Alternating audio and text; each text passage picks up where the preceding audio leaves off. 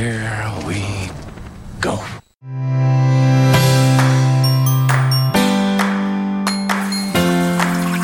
That's outstanding, like a farmer in his field. Well, if that isn't some juicy content, Indeed. Circle gets the square. I'm gonna pull some fast gotcha questions. Carry on, James. Carry on. You know what, Craig? That's a good call.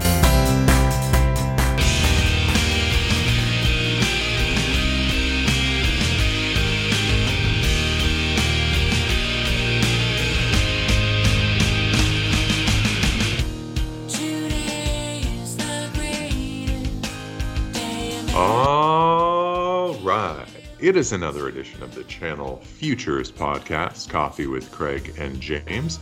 I'm Craig Galbraith, editorial director with Channel Futures. Joining me, as always, our outstanding news editor, Mr. James Anderson. James, how are you? Craig, uh, I'm doing great. You know what? There's a lot to be happy about. My Dunkin' barista knows my order, and I walked in there today, and I didn't even have to ask. He he had it all set up by the time I hit the counter. That sort of thing makes you feel pretty special, doesn't it? Oh, it does. It does. So you might, uh, playing off of our opening song here, you might say that today is at least close to the greatest day you've ever known. No? It's the greatest day I've had yet. Yeah. What, what about you? Yeah, low standards there when it's just about the coffee, right? Although this is a coffee podcast, so uh, what, what can I say? Yeah, I'm just following the theme. And of course, James Smashing Pumpkins today from 1993, the 93rd episode. Uh, It's like obligatory that uh, I've got to bring that up. I don't know what we're going to do when we hit like episode 122, because then I'm going to have to look to the future uh, to find music, and then, then we might be in trouble. That's going to be a problem, but Craig, you are a creative person and you are good at finding loopholes. So I, I believe you will do great at this. Maybe Digi, uh, our digital services robot mascot, can help with the analytics and, and figuring out what songs might be uh, coming out in the future. That, that Yeah. Or maybe we'll just start slowing our podcast releases to once a year so that every year, like, we'll be fine. We'll just pick the most popular song of that year. There, you go. There you go. That might be the easiest, uh, easiest thing to do for sure. What about you? How are you doing? I'm doing well. I'm doing well. Uh, you know, I was excited to uh, see you break out a new virtual background uh, for our video conferencing efforts here. Uh, meeting we had this morning. You were you were feeling inspired. I understand. You had kind of a starry uh, pink. I don't know if it was it wasn't Northern Lights. Those are more what blue and green. But uh, it made me feel good. It was like a, a starry background. What was up with that? Yeah, there was a lot of purple in there. Um, Mm. I just felt like I wanted to have a nice virtual background today because, well, don't tell Bobby, but I was sitting on a couch. And, you know, everyone normally puts buildings or rooms in their Oh, yeah. virtual background, which is fine. It's fine. But, uh, you know, I like to be unique sometimes. So I thought that was as unique as I could get. Also, you know, I watched the movie Voyagers uh, over the weekend. My girlfriend and I were driving back from Michigan. We decided to stop in the middle of nowhere at a theater, and what they had planned was this terrible Lord of the Flies knockoff set in space called Voyagers, and so we watched that. And so Oh. I've I've got space on the mind. How how old a movie is that? It seems like I've heard the title before, but I haven't seen it. Um, it's set it well, it's sent, set not set in 2021. It was made in 2021. It might remind you of Passengers Oh. or other space movies. Very, very generic name. Yeah, yeah, got it. That's probably why it's uh, not doing that well, at least as far as I know, since I haven't heard of it. But that doesn't mean anything. I'm not necessarily the pop culture guru, but we're going to find out later if I am uh, when we bring up our latest edition of our generational clash. I'm looking forward to that. We're going to do Ooh. TV shows this time, see uh, Mm. who has better knowledge of the others' freshman year in college and what was popular back then. So that's Mm. going to be fun. Nice segue. Yeah, I guarantee I'm going to lose because you, I, I do believe you've kept watching TV, but uh, yeah, we'll see. I mean, low expectations, but uh, we'll we'll have a good time. Well, if I do win, uh, I'm going to really think that the idea for this generational clash was an excellent one, which was your idea. So if you set yourself up to lose, you know, that's your problem, right? Yeah, that's what we talked about last week. You know, pick your goalposts. Pick Yeah. your goalposts. Yes, absolutely. So uh, you've got to be pretty excited about this episode, no doubt. I certainly am. Oh, absolutely. No, I feel happy. I feel happy. We got Tiffani Bova coming on, going to shed some fascinating insights on sales, the sales process, how that's evolving, how we do sales in a virtual context. And uh, after that, be sure to not bow out because we've got another juicy interview coming up with a partner who's going to shed some interesting insights into the agent channel. So, pretty excited about that. Yeah, yeah, good stuff. Tiffani Bova, of course, the Salesforce growth and innovation evangelist. I love that title, and and you'll see that uh, we have a little fun with that, uh, talking about it here in a little bit. But uh, she's such a rock star in in our industry, in the channel, and in technology and business. Uh, going to really dig into business growth, as you mentioned, uh, how we come out of this pandemic. A lot of topics we're going to touch with her. A little bit of a, an extended interview, a little longer than some that we often do. So uh, looking forward to that for sure. And another agent contact of yours, uh, James, again, bringing the partner voice to this podcast. Uh, looking forward to that. Yeah, Jolene Langford talking about uh, her journey in the channel, and it's it's going to be a good conversation. All right. Uh, without further ado, let's get right into that uh, interview with Tiffani Bova. What do you say? Let's do this. All right, James, my pleasure to welcome into the coffee house someone our channel partners audience knows very well. She is the Global Growth and Innovation Evangelist at Salesforce, also a former Distinguished Analyst and Research Fellow at Gartner, and frequent Channel Partners Conference and Expo speaker, Tiffani Bova. Tiffani, how are you? I'm great. I'm great. Thank you for having me today. Absolutely glad to have you. How's uh, 2021 going for you so far? Uh, feels a little bit still like 2020, but I, I finally feel like there's light at the end of this tunnel. So looking forward to 2022. yeah, exactly. Hopefully, we'll be uh, all be back on the road at least to some extent pretty soon. No doubt, it's been uh, the longest 17 month year ever. So, Tiffani, uh, on this podcast and on our websites, we talk a lot about the new normal. It's you know a phrase that we we tend to beat to death, unfortunately. Um, we talk a lot about what the new normal looks like for customers, um, but not so much for the partners in our audience. These these people who are are making these these sales uh, to these customers. So, from your perspective, what are some of the biggest adjustments that salespeople have had to make during the pandemic? Do you see them continuing those practices that they adopted during the pandemic, or are they going to return to those old practices as we, you know, move towards maybe doing more face-to-face meetings? Long question. Yeah, a lot of questions in there. I, I would say this. I'd say first and foremost, uh, you know, overnight, the art of selling, the science of selling, the role of selling was changed instantaneously on a global basis. You know, sometimes things will happen in a particular sector, sector or region or company sort of size, but to globally have all field sellers basically working from home or you know back inside uh, overnight was highly disruptive disruptive to the selling motion for you know channel partners and vendors uh, alike. But more importantly you know both the selling and the buying shifted to digital in like 24 hours. But one of the things that was really challenging during that time is there's a stat out that 66% of small businesses had no online presence at all before the pandemic.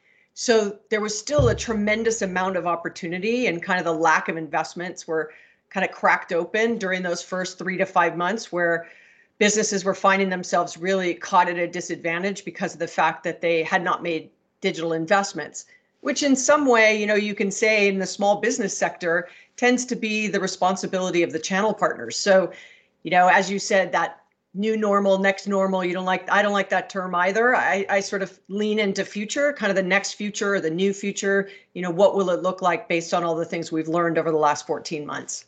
I like that the next future I definitely, definitely going to employ that if that's okay with you. Absolutely.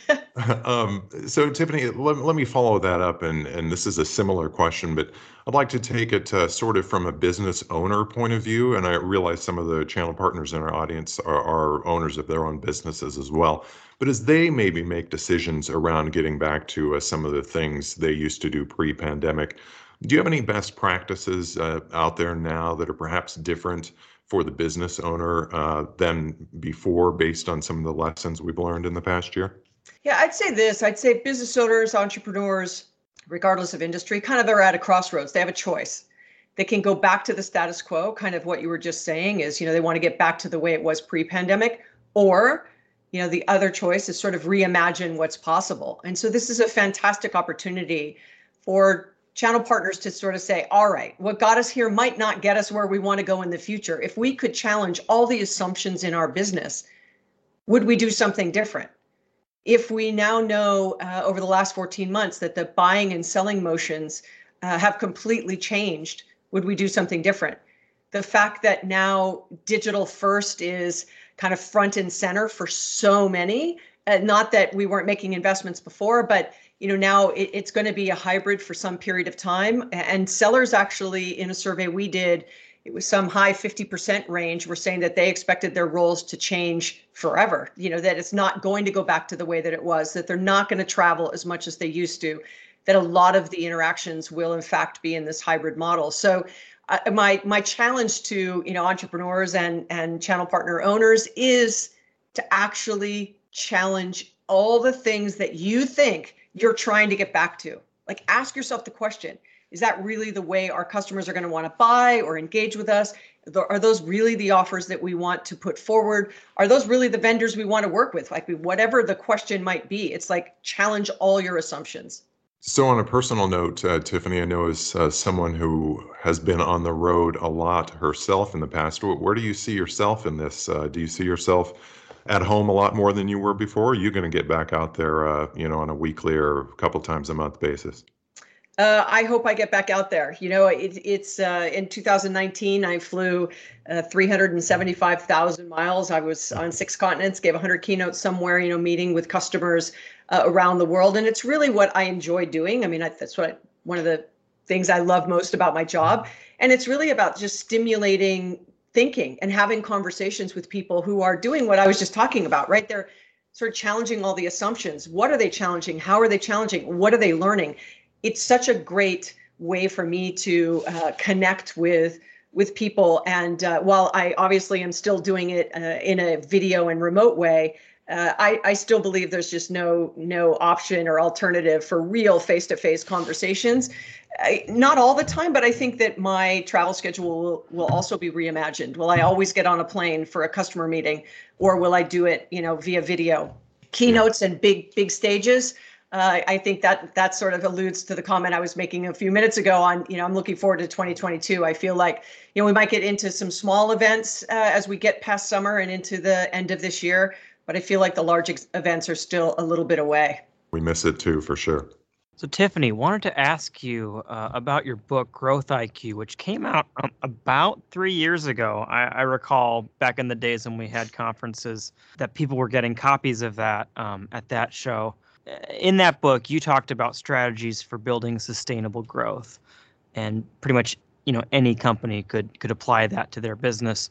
I'm curious, as you look back on that book that you wrote, is there anything else you would add to that? Anything else you would change to that if you had to rewrite it? And uh, is there going to be a sequel anytime soon? So uh, I'll start with the first one. Uh, there's one sentence in the book I wish I could rewrite. You know, there was a quote uh, some, of some research that Bain had Bain and Company did at the beginning of of the book Growth IQ, that basically the net of it was that kind of the number one reason companies were unable to create sustainable and repeatable growth was internal inertia, not external forces. And right after that external forces period, I then said, unless it's a black swan event. and here we are, right? Mm-hmm. so that was a little disruptive to the thought that there was a lot of things that had to internally change. And, and I still believe they have to internally change. But now we have, you know, an even more urgent catalyst in the way of this pandemic that once again is sort of cracked open the lack of investments and kind of the status quo, right? How do we reimagine? But if you were to say, you know, what would I add today? The the whole purpose of why and and how I wrote the book was that it would be as timeless as possible. Maybe I might use different stories uh, and customer examples or company examples, but the 10 paths to growth are still relevant today like they were 10 years ago, 20, 30, 40, 50 years ago, right? I didn't invent those paths. I just modernized them based on what we technically have at our fingertips today that we didn't have some 20 or 30 years ago. So I'd say that it, that doesn't change. But what I would say from a focus standpoint is last year I was really trying to help customers understand that their existing base of customers is a treasure trove for them. And that was one of the paths uh, for growth, customer base penetration, and maybe not net new customer acquisition, right? I'm talking sort of, you know, March, April, May, June of 2020. It was a little harder. People were uh, really trying to figure out, boy, what's going on and how do I stabilize my business before I ever think about buying and consuming something about my business, right? I, I need to make sure I'm going to have one. So let me get it settled before I start to make investments. So going into the base was absolutely, I thought, uh, priority number one. And then priority number two was going after net new customer acquisition. I feel like that sort of balance between the two. So for channel partners, it's what else could you sell to your existing basic customers? If you could sell one more thing, one more service, one more product to all the customers that you have, it would be a great sales quarter. But how do you do it in a way that you can make it repeatable personalized scalable relevant just in time and you know using all the channels that they want kind of all the buzzwords you would expect? That is where sort of the aha moment lies for for business owners today to figure out how am i going to grow going forward? And i can't just rely on the things that i did in the past. So I don't know if I would change anything in Growth IQ outside of the stories and maybe a couple of sentences based on the Black Swan event. But if I were to write a follow up on it, uh, which we're sort of talking about right now, um, it would be really digging into uh, one of the pillars of Growth IQ, which was sequence.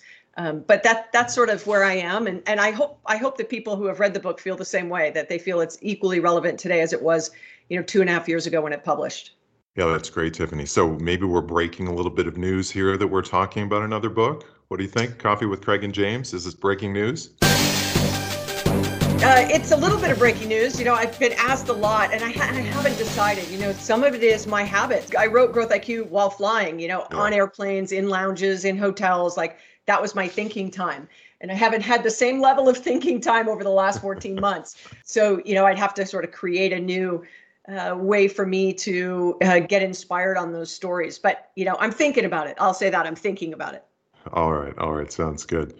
So um, I wanted to ask you. We recently read some commentary online about the uh, the experience equation, uh, which then directed me to the report of that same name, uh, published by Salesforce and Forbes. Now I understand you were either the author or co-author of that. Is that correct?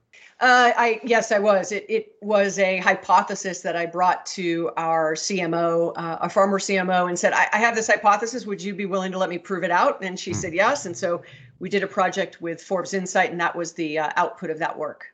So this really hammers home the point that you know a good employee experience is critical to customers having a good experience. So I hoped you could drill down on that just a bit for our audience, maybe give a couple of takeaways from that hypothesis uh, that business owners in our audience could apply at their companies?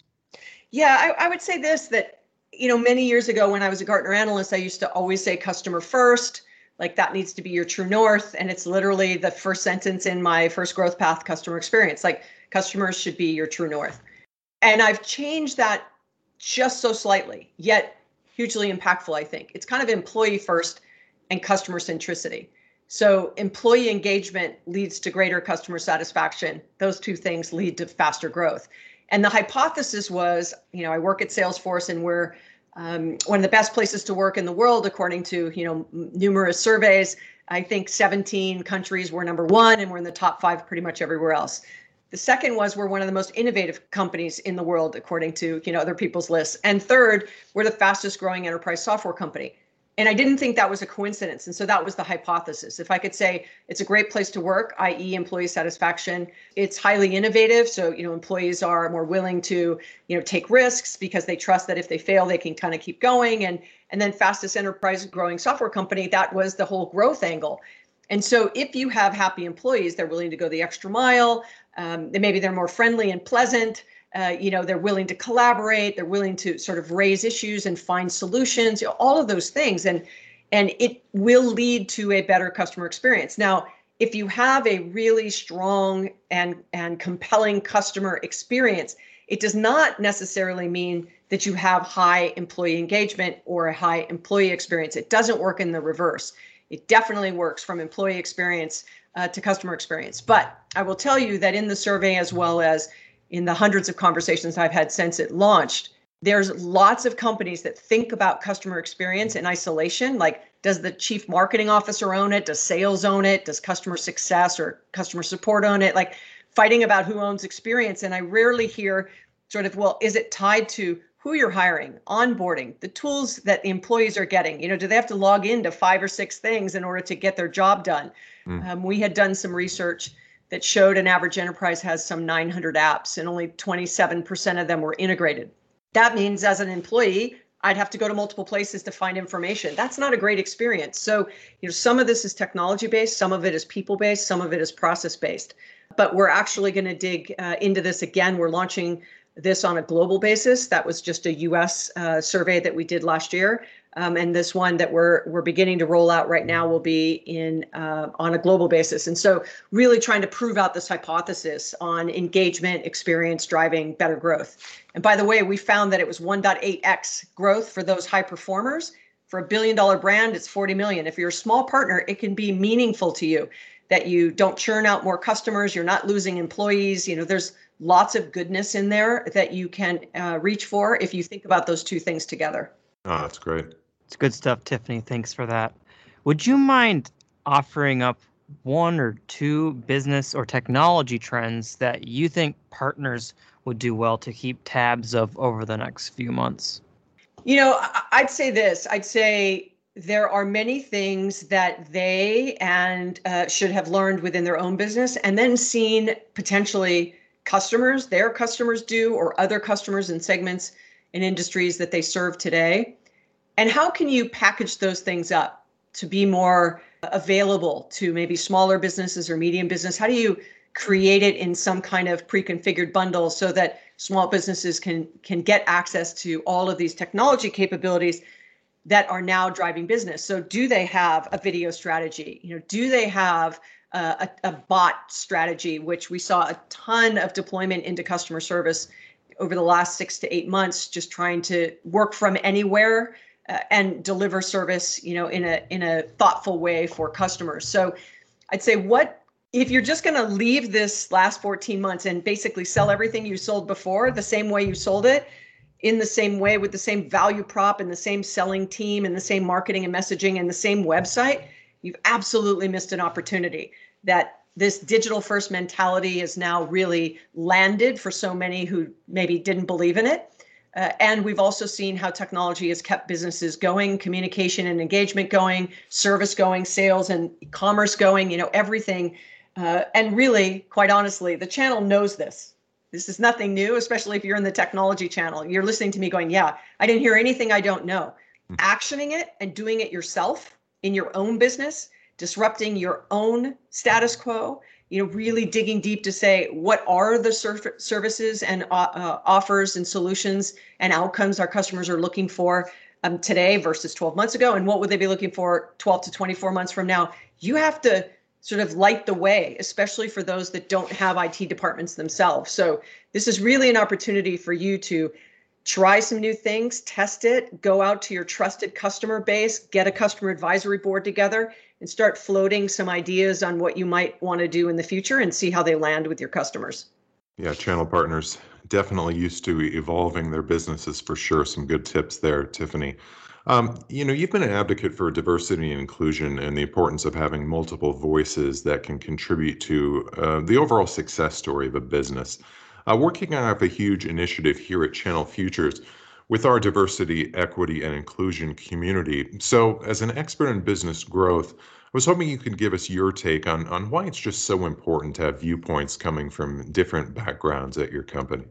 You know, this is always tricky because whenever I post, I'm just going to pick, you know, that I'll post on LinkedIn and I'll say something about this. And what's most fascinating to me is the comments that get made underneath it. I'm totally in, I get it, or now why does that have any bearing? It should be somebody with the best qualified. And for me it's really about providing opportunity for a wider pool of who is qualified. So you're right. Probably the best person who was qualified in the candidates that you had to hire is the one you hired. But was the pool of candidates broad enough? Were you giving yourselves um, some opportunity to bring in diversity of thought not just diversity of gender or race or religion or you know origin or language or any of the things that you might say it's also diversity of thought. And bringing in different points of view allows you to once again challenge that status quo. And so i'm a fan of mixing it up. I think if you have the same people making the same decisions that they made two years ago or three years ago and you say we tried that it didn't work. Our competition isn't doing that. Our culture can't handle that and you have you know three or four reasons why it's not going to work. If you had a new voice into the conversation would they maybe come up with a new idea? And you know it isn't just about offering them a seat at the table. That's kind of you know one part of it. But you have to give them the space to actually share their thoughts. That's another part of it. But then you have to be willing to listen. And so i'm just going to give this example that depending on what you're selling and into what industry who's your buyer if your buyer is predominantly millennials and you don't have any millennials making decisions at your business, you're probably missing something. If your target audience is, you know, your product is targeted towards women, do you have women, you know, making decisions about product design or how it's sold or the messaging? Um, if it is, you know, that you are going to sell something to a particular demographic, like people of color, do you have that representation in your organization? I'm a fan in saying, like let your company represent the client base you're serving as well as your greater shareholder community. Like what are the vendors you know the communities that you serve and do you have good representation? And there's so much research out there that shows that you have better performance when you do those things. And so for those that have said well we are fairly um, diverse. We've got you know two women and six men. So we didn't used to have two women like that's great. But if there's no people of color that's not as diverse as it could be. And once again, this isn't about checking a box. This is about widening the pool uh, that you will consider for new roles. And so go to places that you might not otherwise have gone um, to find those people. And I think you will be better off for it. That's for sure. Yeah, there are so many levels to that uh, that you you brought up. Rather than just saying you're going to do something and, and going and doing it, it's how it how it applies to your business as well. Uh, Tiffani, thanks so much for your time today. We do appreciate it. Before we let you go, I just wanted to throw this out at you. Now, as the global growth and innovation evangelist, uh, how long have you been in that position? Five years, something yeah, like that? five five years uh, a couple weeks ago. So, oh, really? So, this is like an anniversary of sorts. I just wanted to say it seems like that was really the first time that I, I heard that term evangelist outside of the uh, Sunday morning TV preachers. And now everybody's on social media calling themselves an evangelist. Yep. So yep. do you sort of feel like a, a pioneer of tech evangelist, so to speak? Um, I would I would say Guy Kawasaki would probably greatly disagree with me. He was a he was an evangelist at Apple back uh, working for Steve Jobs uh, many years ago. I, I think it's been almost 20 at this point.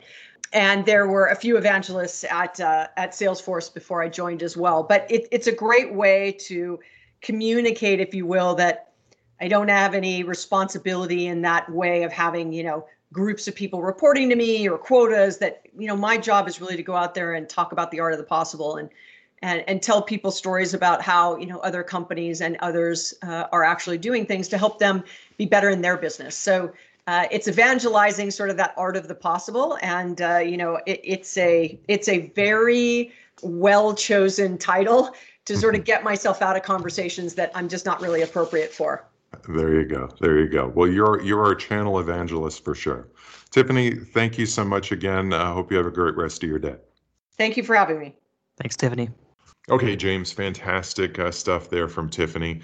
Uh, we're going to continue to have uh, more rock stars uh, from the industry on our podcast as we really dial it up here over the next few weeks. We're going to be coming out with these a little more frequently. We've already got about four or five more interviews already on the books. So, uh, looking forward to sitting down with you and some big names in the industry uh, more often here going forward. Yeah, buckle up, casties. Uh, get ready for a tidal wave of content in audio format. yes. And uh, that means, of course, you and I uh, will have to be a little more creative uh, going forward as well. We won't just be able to rest on the old uh, classic bits. Uh, we're gonna have to have to make them good. We're gonna have to, but you know, we'll we'll, we'll give you that old timey stuff as well. Yeah. Oh yeah. absolutely. So um, let's talk briefly before we get into our next interview about uh, Channel Partners Conference and Expo Homecoming coming up November 1st through the 4th. Uh, still got so many people out there chomping at the bit uh, to be part of this event. You can, of course, uh, go to the CP Expo website and register for it.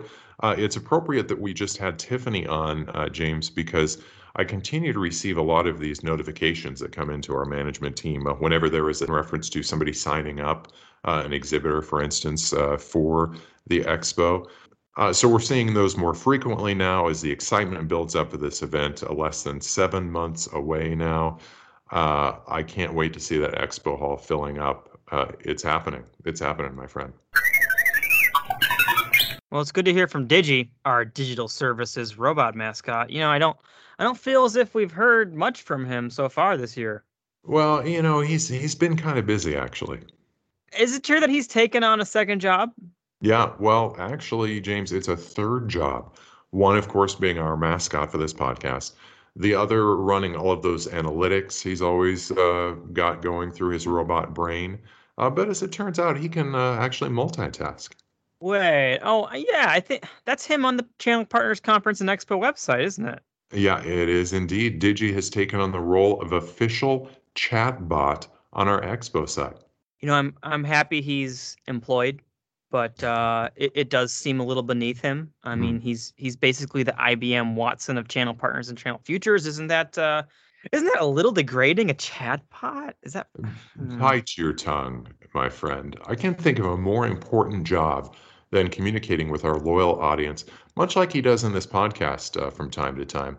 But in this case, of course, he's answering important questions that come in from both our longtime exhibitors and sponsors and new exhibitors at our show as well as the partners who will be attending. Uh, and besides, uh, he says ever since you came on board, you've been uh, kind of pushing him aside. Apparently, you're tougher than our old friend Kevin was, uh, because that bot owned him. You know, what I was taught as a child was uh, you just can't give those types of people attention, you know? So for me, Digi has been a, a blank space, and really, he's winning right now by me yeah. talking about him, but I'm trying to talk about him in a in a pitiable way. You know, I pity him. I pity the fool. Yes. And in doing so, my very compassion actually makes him feel even smaller. So it all works to my advantage. Oh, interesting. It sounds like uh, some mental mind game, some manipulation you've got going on there.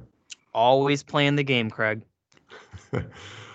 All right. So, speaking of games, just a reminder to our audience uh, coming up after our next interview, round three of the generational clash. I like it when you say it better. Can you say it? Generational clash. Yeah, there you go. There you go. So we did music before, we did movies. Now we're going to do TV shows from the year we were freshmen in college. So stick around for that uh, coming up uh, after this next interview. Uh, speaking of, uh, you want to set this up for us a little bit?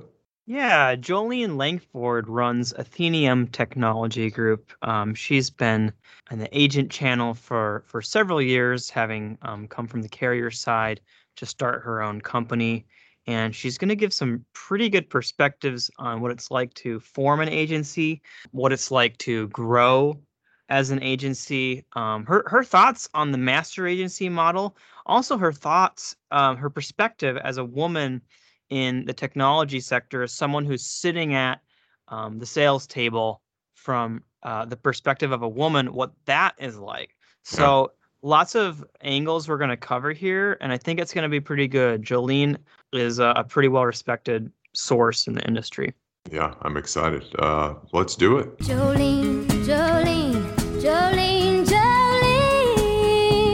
well, we're excited to welcome onto the show Jolene Langford. She is the owner of Athenium Technology Group, which is a technology consultancy based in Oregon. Jolene, welcome to the show. Thank you. Thanks for having me.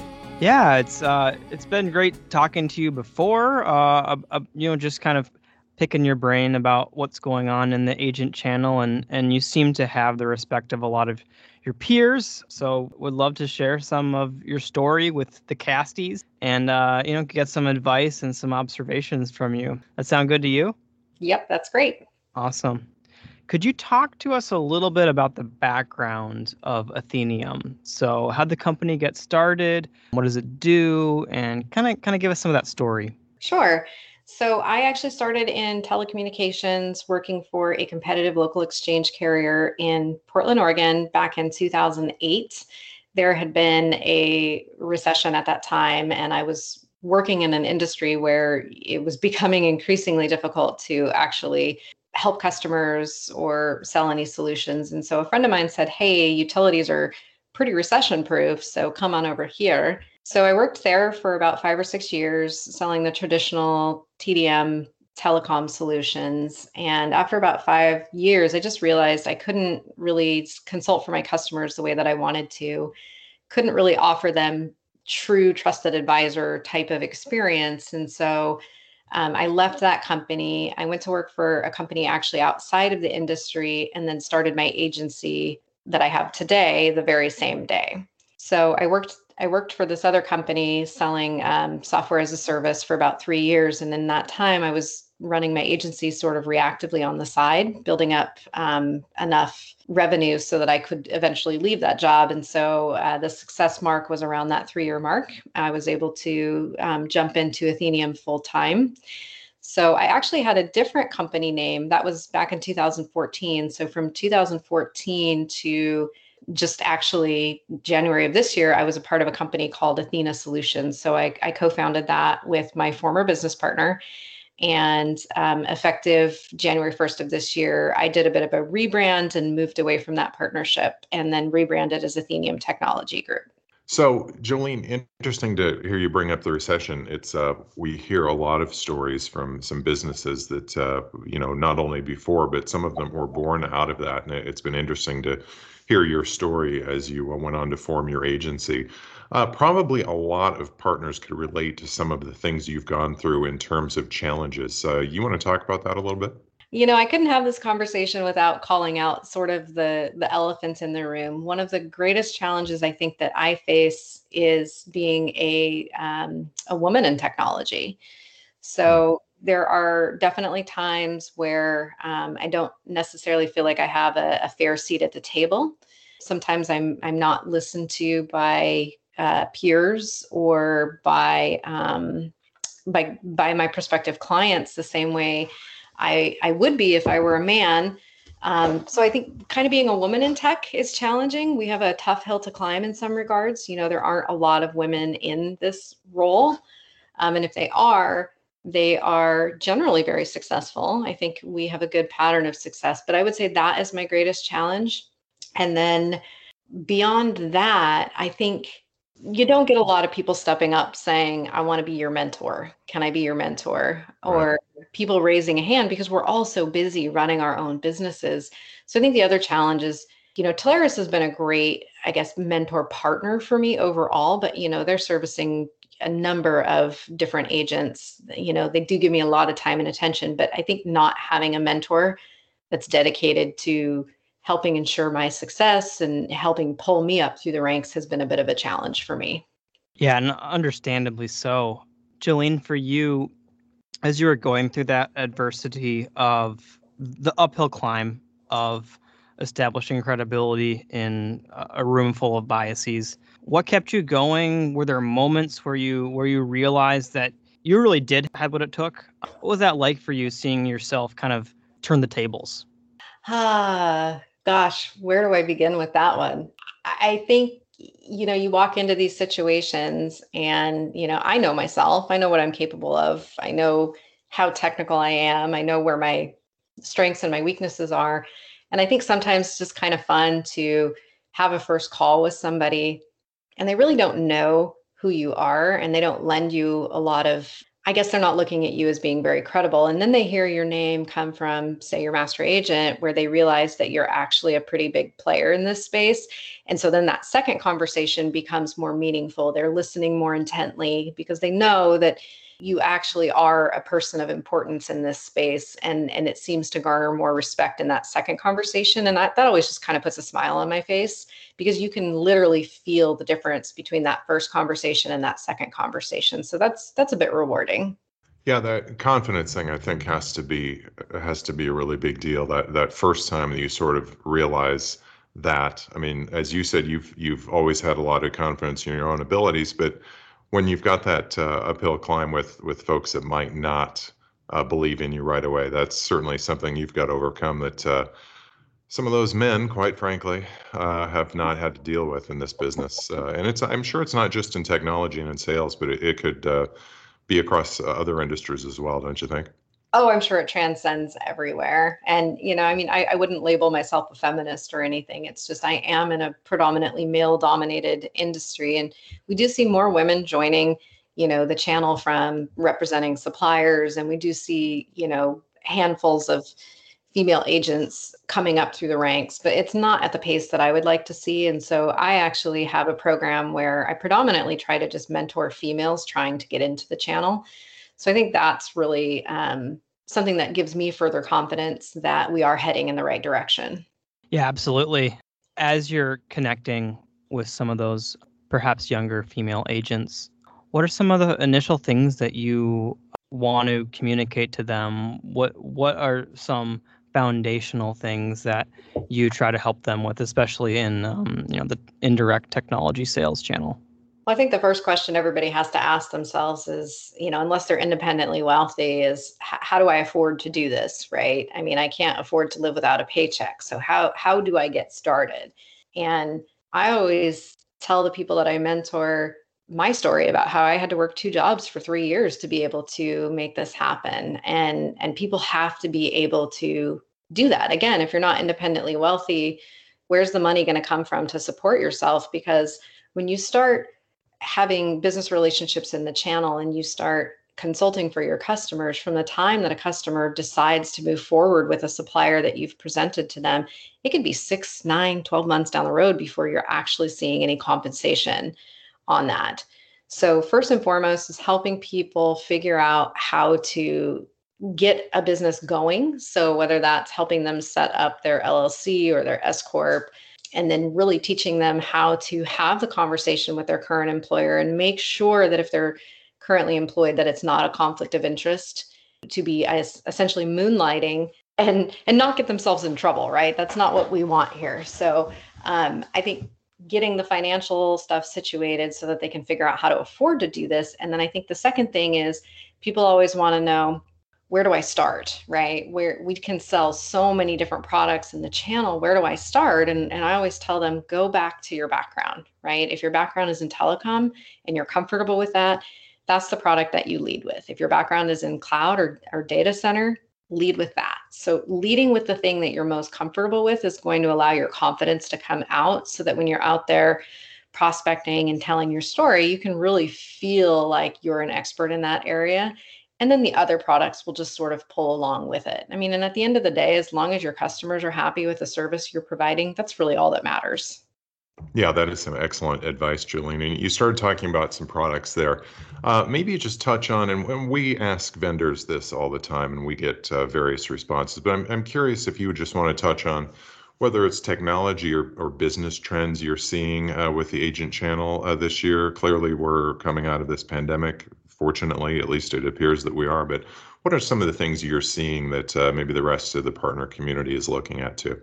Well, the biggest trend I think is is what you said around the pandemic. I mean, unified communications is literally flying off the shelves. I mean, I am seeing a bit of a slowdown right now, but from a product set, that was the one that seemed to be best positioned to help people work remotely. So, yeah. from a tech perspective, I'm seeing that. Trends I'm seeing, I'm starting to see a lot of the master agents bring on a high number of new suppliers. So we're seeing a lot more supplier additions to the portfolios.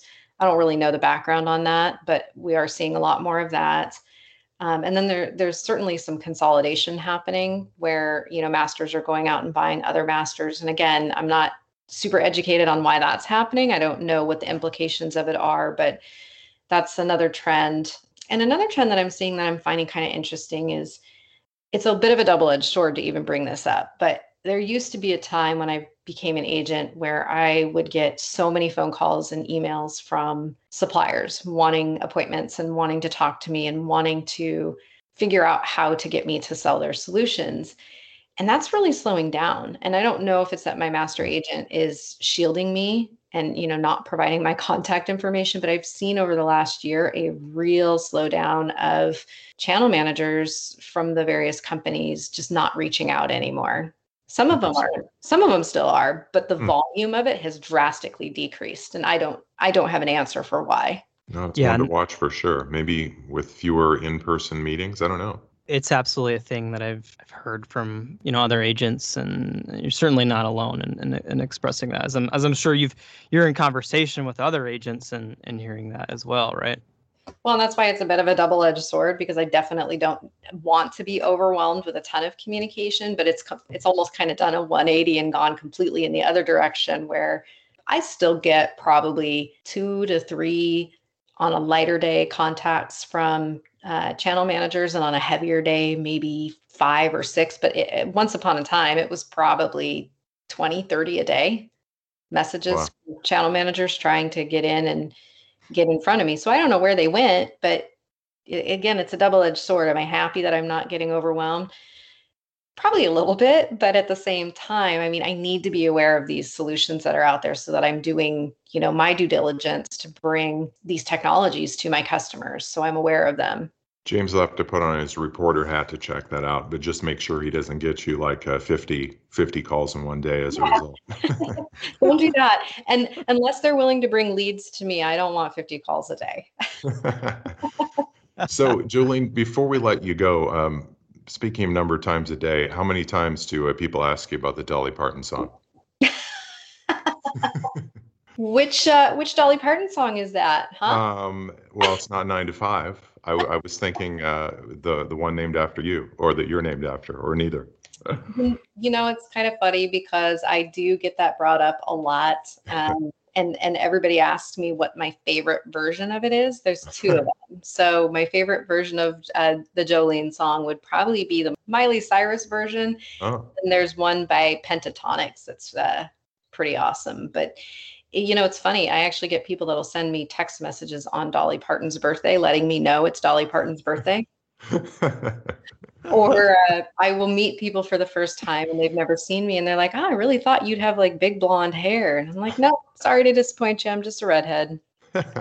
I am so so sorry. well, you had a great you had a great response to that. I don't think if there was a song out there just called Craig, I'd, I'd probably have much to much to go on. So that, that's really great. yeah, they they sing it to me too. Actually, I had a a former coworker at Integra Telecom whose kids actually like played the guitar and sung the Jolene song and sent it to me in a recording. It was adorable. Well, that is great. I can tell you, Jolene, that uh, you didn't hear it because I'm putting it in post production, but uh, you can be rest assured that uh, the song will play you in, as they say, here to this interview. So I love it.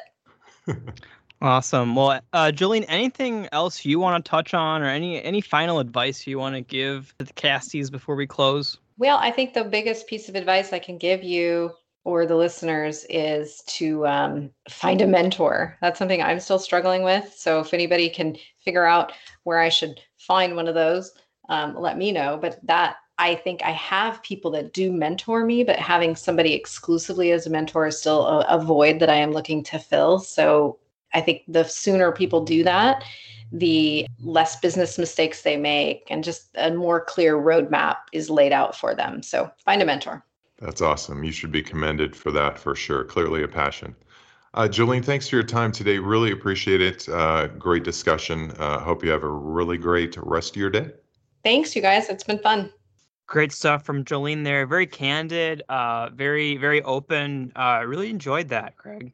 Yeah, yeah. And again, kudos to you to bringing that partner voice to this podcast. Uh, something I expect our audience is, is really soaking in some some good nuggets there from Jolene. Uh, and I, of course, enjoyed uh, playing her in with uh, some Dolly Parton. You, you, don't run into that many Jolene's, so you got to take advantage of it when you can. Oh, she's a good sport. That's that's all I can say. um, absolutely, absolutely. Yeah. All right. So, uh, as mentioned, as brought up earlier in this cast, I understand you've gone back to the game lab and revisited uh, something we've done before. Again, not getting too creative this time, but hey, we've had fun with this one in the past. So uh, we're talking about our generational clash. we've done songs, Mhm. we've done movies, Yeah. and what next to pursue but TV shows? Um, I think if if uh, if I'm not mistaken, mistaken, we both are have gone for not like the news TV shows or like educational TV shows. Oh, of course not. No. We're talking about entertainment. We're talking about serialized drama, comedy, Yeah. so on, so forth. Oh, yeah. What do you What do you say we do our third installment of generational clash? I love it. We got to get right to it. Uh, I'd be remiss if I didn't bring up our records here, even though both uh, games were pretty pitiful as far as uh, what you and I were able to accomplish. I did manage to squeak out a victory in the music clash. And then uh, I did believe we declared, because we were both so bad at the movies, uh, that we declared that one a tie. Now, here's how the game is played we've each selected three clips from television shows that were popular in the year that we were freshmen in college. So for me, that's 1991. Uh, I will play clips from three popular shows, shows that were actually in the top 10 in the Nielsen ratings in 1991. And James, being much more youthful than I, uh, will be selecting his programs from the year 2012. Now, fortunately, I have a built in advantage here since I was alive uh, when these shows uh, happened in 2020 uh, in 2012. However, I've tried to select some of the very popular shows, ones that were on for several years, not just sort of one-offs that were successful for one year, James. So I'm hoping that gives you a shot here. You are very kind, my friend. Naturally, uh, I- do not have the all the top ten. They're not all in the top ten for mine, just because there's lots of news and you know The Bachelor and uh, Yes. you know reality shows. But uh, I do believe you have heard of all of these, as my parents are. You know, they're a little bit older than you, um, Yeah. but they've all they've all seen these shows. If that's if that's a hint for Okay, you. All right. Well, and it's understandable you could pick from a, a broader range, not just the top 10, because I got to think those would be a little easier for me. And, and you're a bit handicapped here anyway. So, uh, yeah, I mean, if I if I were really going for the competitive advantage, I, w- I would go to like Cartoon Network and Yeah. Nickelodeon, and that Yeah. that would be mine. But uh, that's that's that's not fair.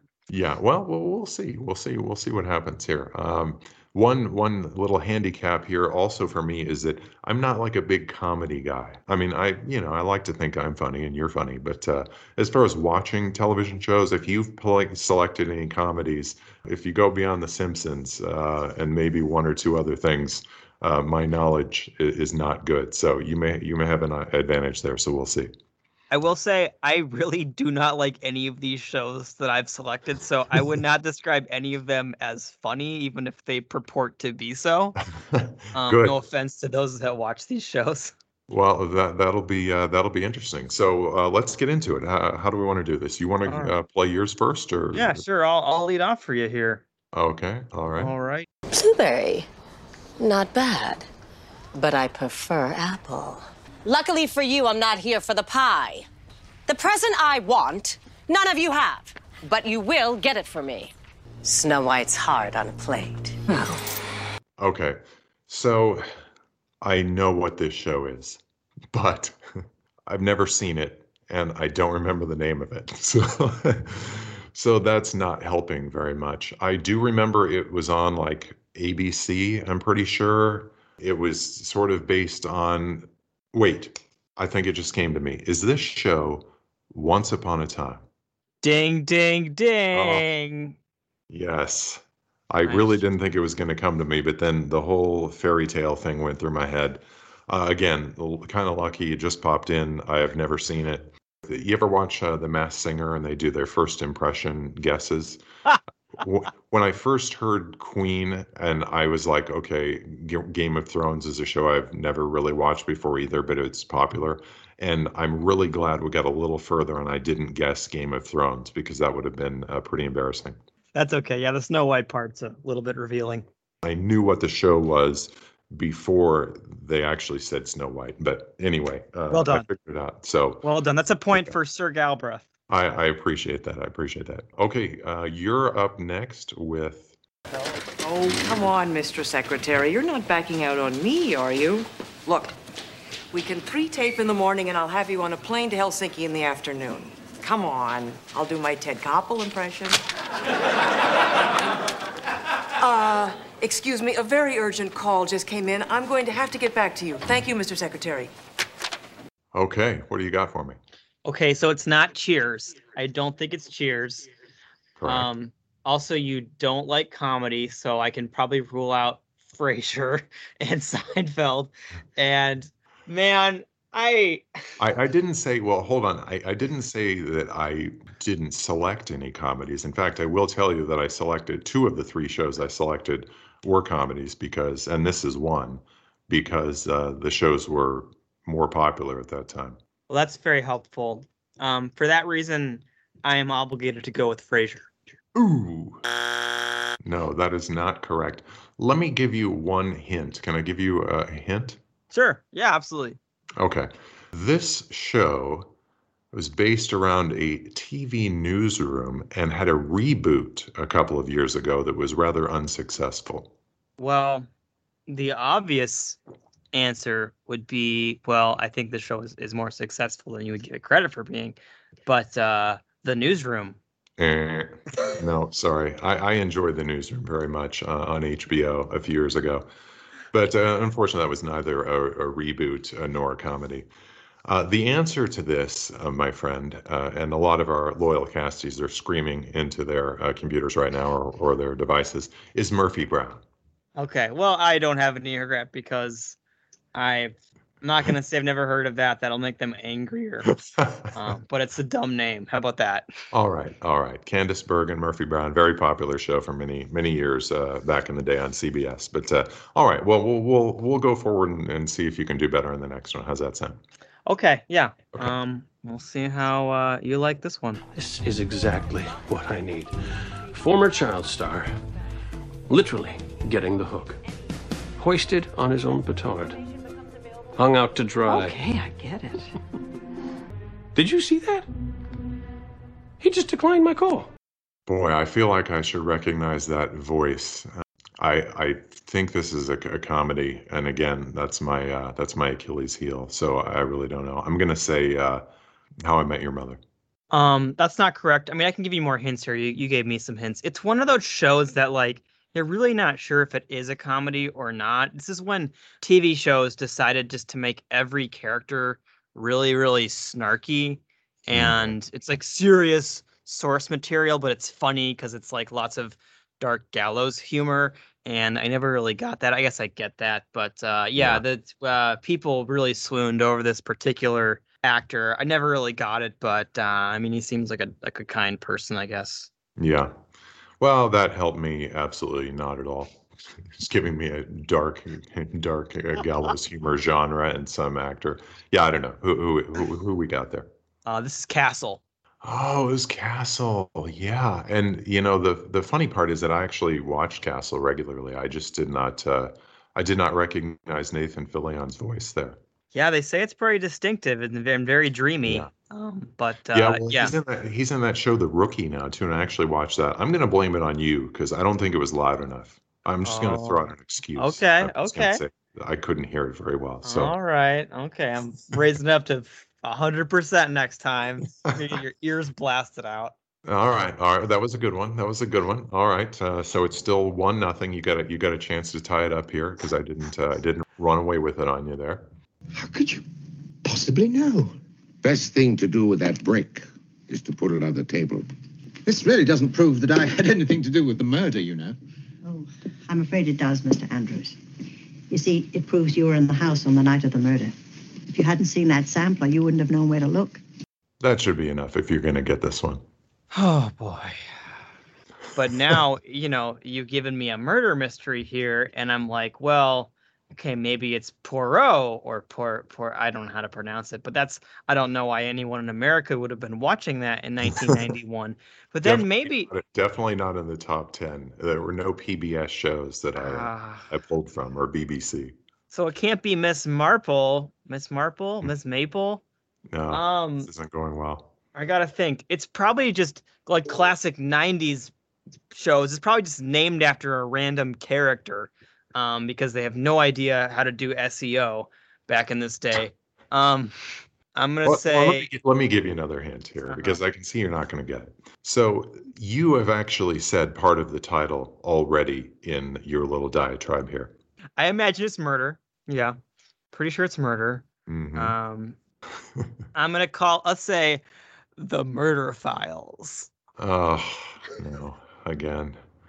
No, this is a, a clip from the classic show Murder She Wrote. Oh, you know what? It was on my mind. Yeah. Um, but I I was like, that sounds too late in the decade in the century. Yeah, to- no, it was still it was still going strong Sunday nights uh, after uh, 60 Minutes. Um, yeah, 60 Minutes was actually the top-rated uh, show, network show of 1991, but Murder She Wrote was not far behind it. So, good old uh, Jessica Fletcher, Angela Lansbury uh, doing her thing there with uh, Tom Bosley as the uh, classic sheriff. I always thought the, the best wrap to that series would have been if on the last episode we found out that uh, Jessica Fletcher had actually committed all of the murders uh, over the course of the 10 year run of the show. That would have that would have wrapped it up really nicely for me.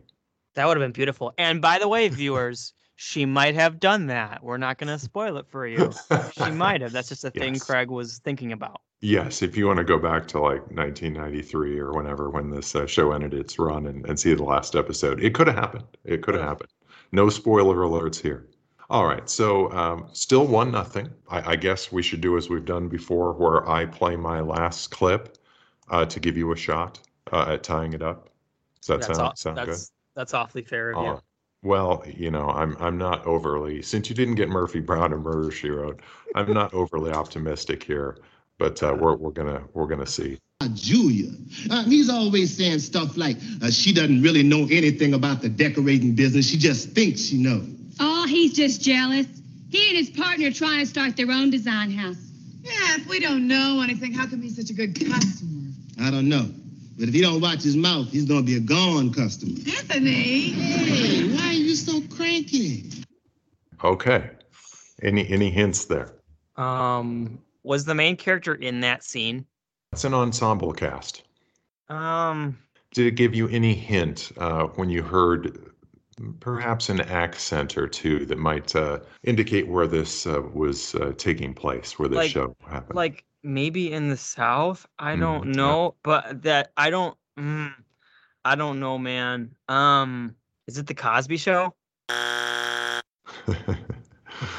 no, no, I'm, I'm oh afraid my not. God, no. Yeah, you're not gonna you're not gonna get this because, like I say, if you didn't get Murder She Wrote, then you know you're a hopeless case.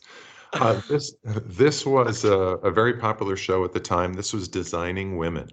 What? Uh, They were like name. Yeah, I mean they were designers. I can't remember if they were like interior designers or if they did design work out of this uh, house in Atlanta. And they had this guy who worked with them. You heard him talking. You know, there are a lot of people in this show that you would know from other things, probably like Jean Smart and Oh, Annie Potts. yeah, Annie Potts was in the show. Yeah, absolutely. I'm sorry. Delta I'm Burke sorry. was another one. Yeah. No, it, it's. Uh, I, I really, you know, I had more. I had more hope for you. I didn't figure you'd get designing women, but I thought Murphy Brown and and uh, Murder She Wrote you, you'd have a shot at. But uh, Murder She Wrote was the opportunity. that And, really um, was. But uh, I- all right, I- so so uh, you got to give me the third one here, right? So I got to get a shot to get uh, two out of three, which would actually be a record for this. I don't Yeah. think we've ever gotten two out of three before. yeah, let's chase that milestone. Okay. Here. about is a pull up. Axel, what you and the president fail to understand is that everyone's gonna laugh at me. Dude, you can do it. You weigh like three pounds. It's all physics. Here, watch and learn. Think people are gonna laugh at you when you do this? Oh! Oh! Oh! Oh, God, no! Open the door! Open the door! Bert! Bert! Oh! Oh, I had such high hopes for being the first to come up with two out of three unassisted. So I heard the reference to at the beginning to the president. Is that any hint about this show? I wouldn't uh, let that guide you too much. Well, it's a comedy. Uh, at least it seemed like it was a comedy. You would hope so. You would really hope so. Um, yeah, again, my Achilles heel. Probably should recognize the voices. Okay, I'm going to say, um, I'm just going to keep saying How I Met Your Mother until I uh, get it eventually right. That, my friend, is not correct. but that's okay. That's okay. Um, What let's was- see what when when did when did How I Met Your Mother end? Oh yeah, it ended in 2014. Yeah, good, good, good, good idea. Good look. Well, I was at least in the in the time range, right? Yeah, this was the middle, and you could tell Oh. that uh, sort of distinctive voice of the the younger sibling. Oh, Um, yeah, yeah. No, but- I, I I never saw that. My my opportunity were here was with Castle. I'm I'm kicking myself over that one. Yeah, no, but uh, you know, excellent performance. You did what you had to do. You got the win. Trounced me once again. Um, Gen X, I am I'm so sorry. I don't want to be this way. Hey, But- one one nothing victory. It's like uh, you know, it makes for a boring baseball game, but it, a win's a win. It is. It is. That's good pitching. You pitched well, Craig. I did. I did. All right, good, good times, my friend. Good times. Uh, well, you know, we'll come up with uh, maybe down the line we'll have a fourth generational clash. Not sure what it'll be. Maybe poetry from our day. Um, I, I don't know. We'll have to we'll have to mull that over. we Reading from reading straight from novels. Uh, that could that could be pretty ugly. Yeah, I don't know. TED Talks from each year. Uh, I'm not sure there there were TED Talks 30 years ago. That that could be that could be some real trouble for you if I'm making stuff up. You know, it's bad enough when I'm I'm giving you real real things. All right. So if you'd like to check out the archive of Coffee with Craig and James, uh, just go anywhere you get your podcasts. Of course, we can always be found on the flagship channelfutures.com. Uh, James, you have something to say? I was just gonna say flagship, but I maybe I took the wrong cue there. Well, you know, any way you say it, any way you crack it, if you find us on the flagship or anywhere else, uh, we appreciate your avid listenership. Thanks so much for joining us, and we'll catch you again next time. Be excellent to each other, everyone.